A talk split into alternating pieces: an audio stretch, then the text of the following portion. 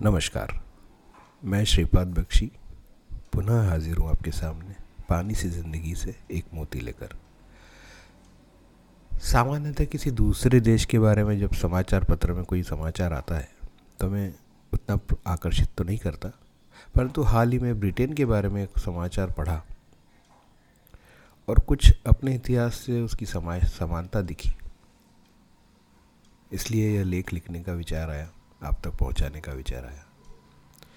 समाचार यह था कि वर्तमान में ब्रिटेन में चीनी भाषा, मंदारिन, पढ़ाने, सिखाने के लिए सैकड़ों संस्थाएँ कार्य कर रही है।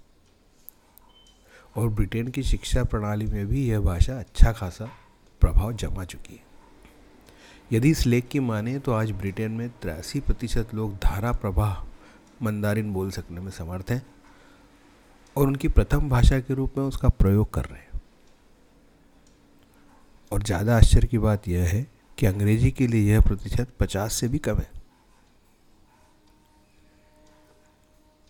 किसी दूसरी भाषा को पढ़ना या सीखना एक अच्छी बात है और सामान्यतः इसे सकारात्मक दृष्टिकोण से ही देखा जाता है।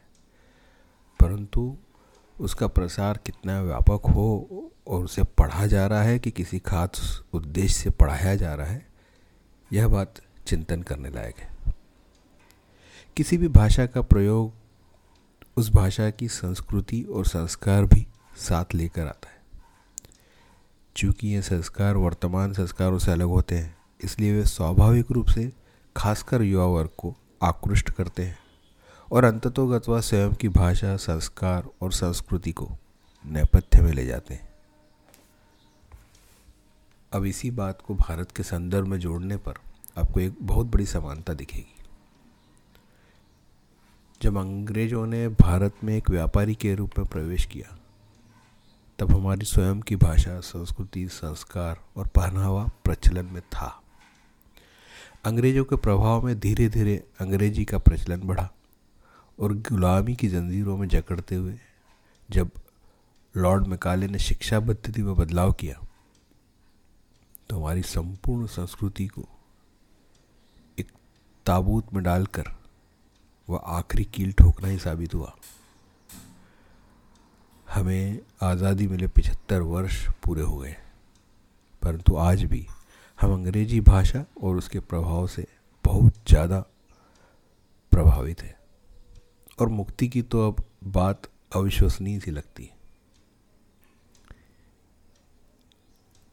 आज आप तथाकथित सर्वोच्च शिक्षण संस्थान से सर्वोच्च डिग्री प्राप्त किए हुए किसी युवा से, सिर्फ़ हिंदी में ही नहीं, किसी भी भारतीय भाषा का एक पन्ना लिखने के लिए कहें, और आपको आश्चर्य नहीं होना चाहिए कि अधिकांश ऐसा नहीं कर पाएँगे। और उससे भी ज़्यादा गंभीर सोचनी और चिंतन करने वाली बात यह है कि इस बात का उस युवा को कोई मलाल नहीं होगा। अब तो हम देवनागरी को भी अंग्रेज़ी में लिखते हैं। कंप्यूटर या मोबाइल उसे देवनागरी में परिवर्तित कर देता है। इसका मतलब ये हुआ कि धीरे धीरे हम अपने हाथ से स्वयं के देश की भाषा या अपनी मातृभाषा भी नहीं लिख पाएँगे। इस एक भाषा के प्रवेश ने हमारी वेशभूषा रहन सहन बोलचाल, संस्कृत और संस्कृति को बदल कर रख दिया। अंग्रेज़ों ने जो भारत के साथ किया वह आज चीन उनके साथ कर रहा है।